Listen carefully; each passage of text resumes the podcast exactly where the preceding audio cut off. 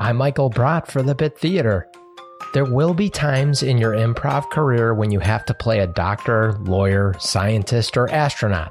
Unless you are or have been in one of those professions, you probably aren't going to know what the heck you're talking about. It doesn't matter. There are many ways you can still play the scene.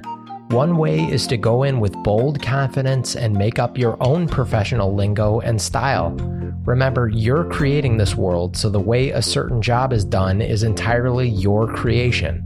Another way is to play a bumbling, incompetent professional who has no idea what they're doing. Just make a choice instead of playing it in the middle. That's your improv tip for the day. Stay safe, stay healthy, love each other, and I will see you next time.